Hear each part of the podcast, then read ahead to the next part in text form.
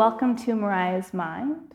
This is the place for you to remember who you are and to find those conscious, conscious places of existence within your own field.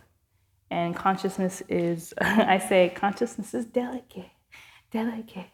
In one of my songs, um, it's very delicate, and you have to be in charge of how it's going to be uh, imprinted and how it's going to be used and what is going to consume you and what you're going to consume. So, Mariah's mind is, uh, again, a, a, remembrance of who you are and where your mind can go, and an open place for you to have thoughts um, that you may have not given yourself permission um, to have. So, this episode is going to be about being a business owner coming from a lens of spirituality and embodiment. And I know there's a big, it's all the rage right now to be embodied. it's all the rage um, to be a spiritual entrepreneur. And without all the fluffy nature of it, what does that actually mean uh, in a day to day situation? Um, and what does that mean for the, the legacy and the long term. For me, this whole spiritual entrepreneur business um, started in 2016, and it has been um, the wildest of rides, and it continues to be as uh, my businesses, MIBV and EWA, um, International Business and Vitality Incorporated, is um, the first corp, and then Embodied Wealth Academy is the second corp.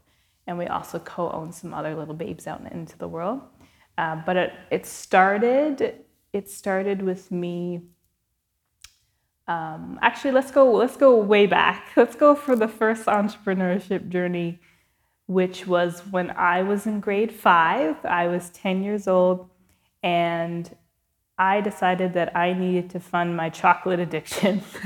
so, what we did, um, we went to school, we set intention. I didn't know about intention setting then, but we're just living our lives as a little minion. And one of my friends had all these little stretchy band things. And she's like, I don't know what to do with these. And I was like, I'll take them off your hands.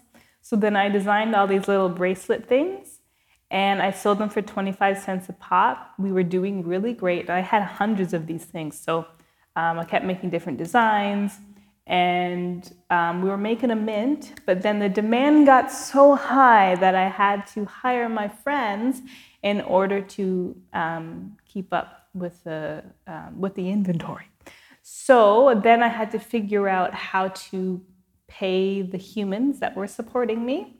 And at, well, my dad still works, well, it's not called Cadbury anymore, but he was working at a company and they had all sorts of gum. And this one particular gum, I forget what it's called, but it was like red and spicy, and I absolutely despised it. So my dad would come home with boxes of this stuff. So I would take the free gum and pay my humans um, with gum. So everyone was being compensated for their time, and I had absolutely no um, overhead, which was really amazing. But at the time, I'm like 10 years old, so I don't really have a full business structure understanding. All I knew was there was money coming in and no money going out, um, except for my personal investment into my chocolate addiction. So um, eventually we ran out of product, and I had to come up with a new way to feed my chocolate situation. So then I went more into the arts, um, like hand drawing arts. So I was always obsessed with fashion and creating. So I started drawing all these like wild, um, different dresses and all these designs. And I promoted myself as a fashion designer, as you do at 10 years old. And so my angle on selling these pieces of clothing was buy this now, buy this today, and I'll make sure you get it when you're an adult. So I literally had like eight to 10 years lead time to make this garment. So people were buying essentially the art, but like with the stance of that they're to get the actual thing when they're an adult. I think I was selling like a dollar fifty, two dollars um, per sheet, depending on how many pieces were on it and whatever. And then that got like, woo, we were really doing really well. So then I had to hire designers, and it's funny because I'm in a a similar situation right now where I have to hire designers. So we've been uh, we've been plotting and planning and experiencing this since uh, we were we were a little babe. So we had designers, but I had to approve their designs, of course. And um, I was running the d- designers, and I need someone to run a different aspect of the business. I think um, like getting more clients in or whatever. so I hired my best friends who were like co-owners and we even like did the legality. Like we had a contract, we had a book, we had everyone's name and how much we were making and like it was real intense. We were like got it together. But then I wasn't approving all of the designers' um, designs fast enough. And also, I was a little bit harsh so then my business partner decided, my bestie, decided to overthrow me in the in the company, and so that was a, a new experience. so then I got kicked out of my own company because I wasn't proving designs, but of course I was the creative mastermind, so the company didn't do well after I left. Um, and I took my half of the funds and all the things. Um, yeah, I was a pretty ruthless business owner at 10 years old. Um, and then if we fast forward um, from from being a youth um, into an adult, uh, my first actual adult uh, experience was I was a muralist, so I would do murals on people's walls, and the first one that I did was a little gruesome. Um, I was drawing or painting somebody's recording studio, which is pretty cool, on one of their walls, and I had to draw like these zombies and people with their brains out or whatever. Um, I wasn't really connected to the idea of the art, but we did it anyway. Um, but that was my first experience of, oh, yes, we need a budget for paint and we need a budget for time. And I think I only charged, I think I charged like $300, but looking back, it was probably more of like a $2,000 job. But I was also like 18 and I didn't know any better, but we did what we had to do. Even had little business cards and stuff. Um, and then I went to business school. So I was in business marketing uh, for two year a two year program in Newfoundland, Canada, and that was really intense. Nine courses for yeah, that was that really did something. Um, I wouldn't say that I learned a lot in regards to business. I would say I learned more about work ethic and um, your ability to f- complete a lot of things in a short period of time because you have no other choice. Um, and then I was like, I don't know who I am. I'm doing the things that I was told. I know that I want to be a business human because I've always dreamed of doing that. And I've like I was the 10 year old with the planner. So I knew that I had this urge and need to create something in this world that would be impactful, but I didn't know exactly what that was going to look like. So I thought after I graduated that I was just going to scrap this version of reality and find my art again. So we entered our hippie stage uh, in 2016. I was still I was still um, very specific on time management and things. So I did teach myself Adobe, the Adobe Suite. I made myself um, go through the entire Adobe Suite eight hours a day for two months because I wanted to take the summer off because it was the first time I hadn't worked because um, I was working while I was in school and when I was a child. So it was a very uh, intense experience, like really sitting down and learning these programs from the beginning to end. The first program that I learned was Animate CC, of course, let's learn the hardest one, but starting with animation taught me all the different levels of, of layering. Um, and just circling back, and this is all connected to uh, branding and embodiment because once I graduated from college and then I moved into um, my hippie stage, I started doing my Reiki training. Um, I started doing yoga, and then I was just a full time Reiki practitioner in Halifax, Nova Scotia. I was ruthless with my promotion um, and business cards, and like I really tapped into the entrepreneur in me because I had to. And I remember I was doing sessions fifty dollars uh, for like I don't know, it was an obnoxious amount of time. I think it was like an hour and a half or two hours. It was, you know, you, you learn over time. Um, but that really showed me how to run your own thing as an adult in the real world. Of course, I struggled. Course, I went through things, pricing stuff, um, jumping around to different places to actually practice. I practiced in my home for a little bit. It was uh, really rough to have to completely depend on yourself because I've never had to do that um, before because everything was structured, whether it was school or work.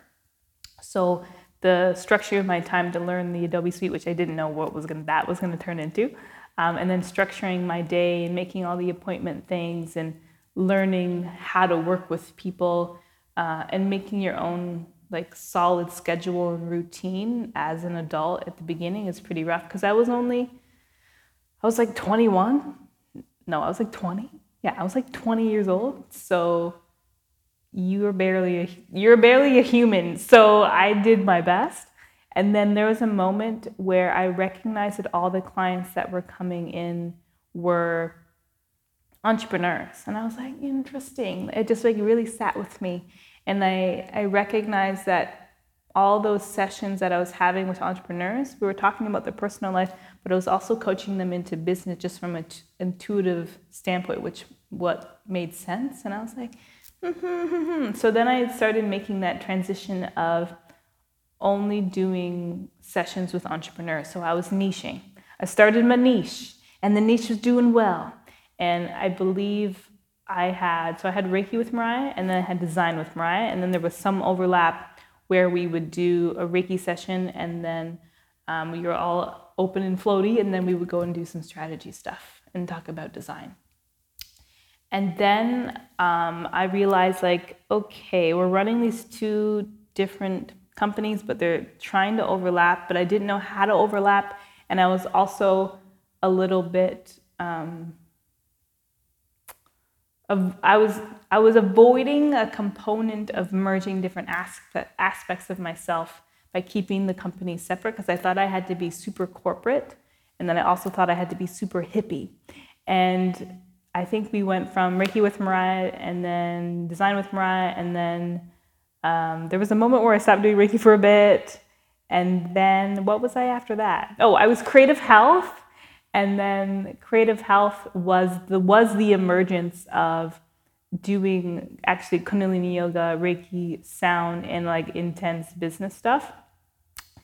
And I remember when I first made creative health, uh, at the time I got a grant to run a seven part seven part workshop series for free in Halifax. And I went like it was an unbelievable experience. And I'm still in contact with a lot of people that went to those workshops. It was like really seeing me in what I'm supposed to be doing and what I was doing in what was that 2018 no not 2018 2020 what I was doing then is what I'm doing now but like at a totally different level and a totally different angle so then, uh, was that 2020?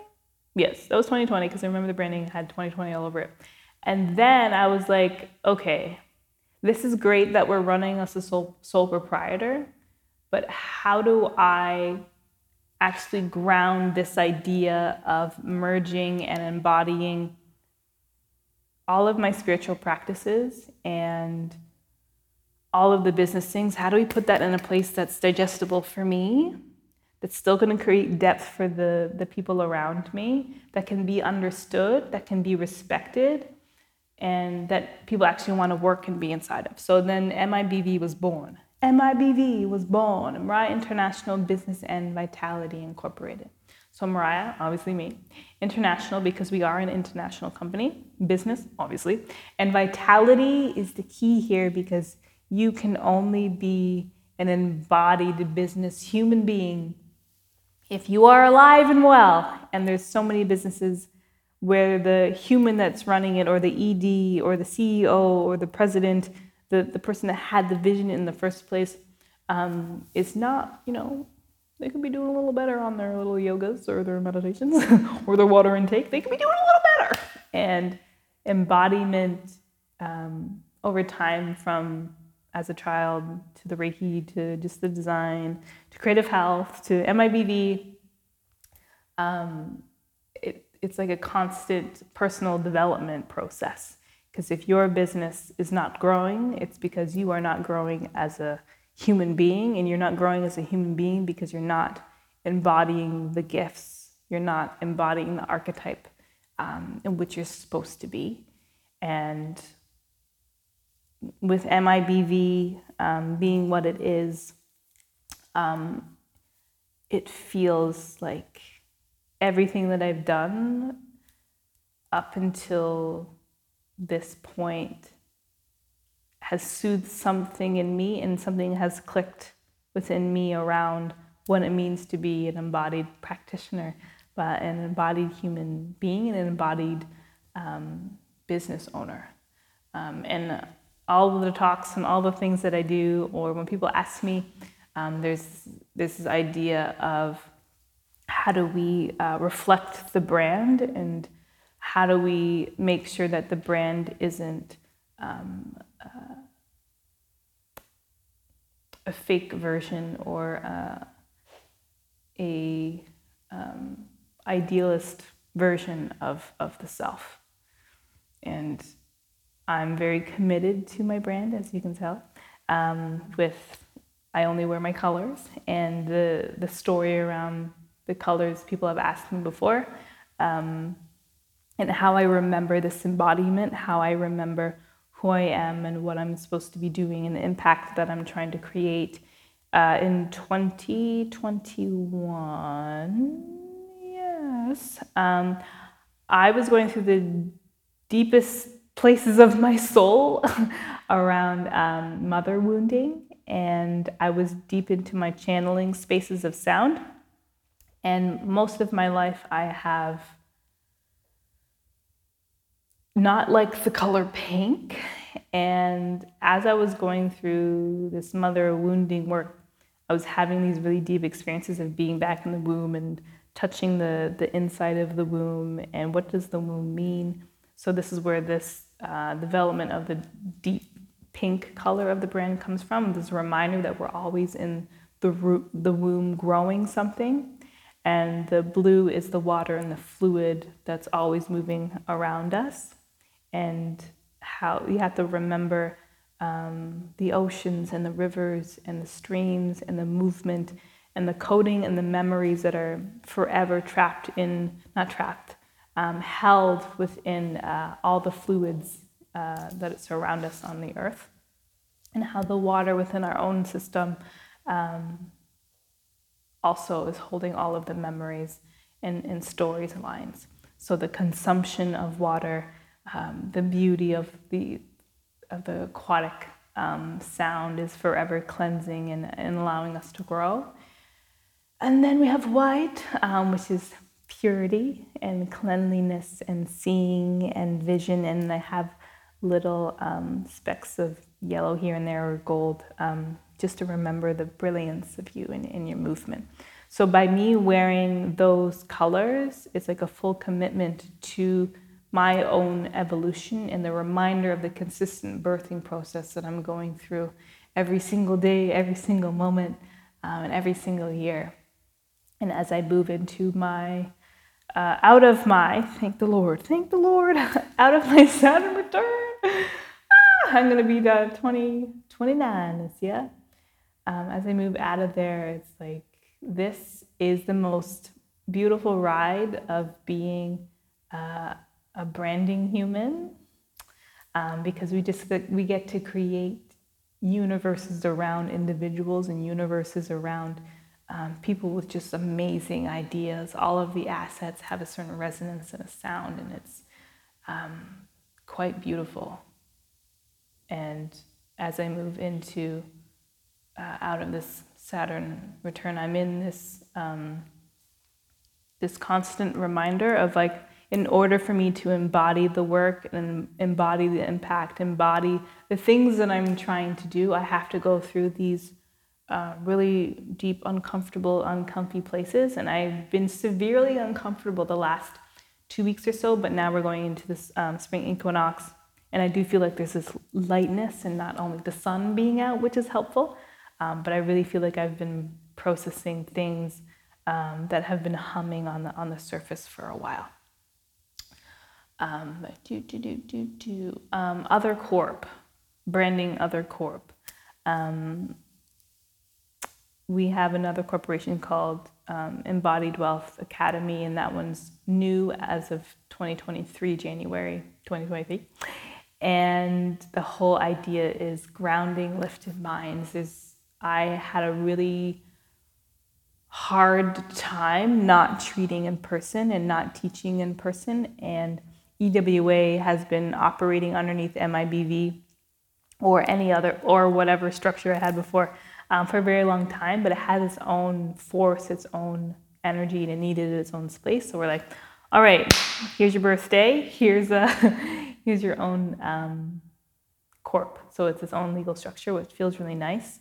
And from a energetic standpoint, uh, MIBV is more masculine in nature because uh, it's more logistics and things, um, and project management and PR and design. And then EWA is all the holistic things, so sound and Kundalini yoga um, and, and Reiki and Reiki training.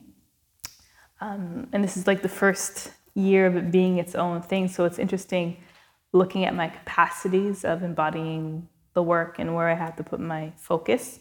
Um, because MIBV is its own living creature right now. Um, and that's been really nice for me. Um, there was a, a, meditation that I did underneath EWA where I experienced what it was like to let go of me being the business of MIBV and it being its own entity and its own creation. Um, and now we have a, we've created a hierarchy of needs for businesses. So the bottom layer is project management, and then we have um, branding, and then we have media development, and then we have PR. So the last two levels on that triangle um, are for legacy building, and the first two is for, foundational um, and, and resonance. So as this beauteous MIBV creates itself, and we need more humans, and hiring co-op students, and all these different aspects, um, while it's running itself, there can be more um, energy in, in creating with EWA, but because of their own things, um, it's really interesting to see how they both want to be a part of everything that we do. And I've noticed that every company that we're working on, whether it's an event, a retreat, an app, clients, there's always an overlap. So I'm, I'm even now I'm doing treatment on the CEO or the present president, but then we're also going doing a, a strategy session in design. So um, the the foundation of what I've been trying to do since the beginning of merging those things is really in a in a beautiful slot um, right now, and I think it's a really beautiful thing to see when you embody the the values and the morals that you hold as a human being, and that echoes into your business structure. Um, people really receive that and want to be a part of that, and they're excited for that. Um, yes that is my rant on embodiment in my little journey as a, not really a little journey, my grand journey, and that continues to go um, around embodiment and branding um, and trying to do your best uh, as, a, as a business owner, especially when you've started from early in the game and you're realizing how many things um, you could be doing better. uh, but I think this is part of the adulting and uh, maturity. So thank you for watching, and I'll see you on the next episode.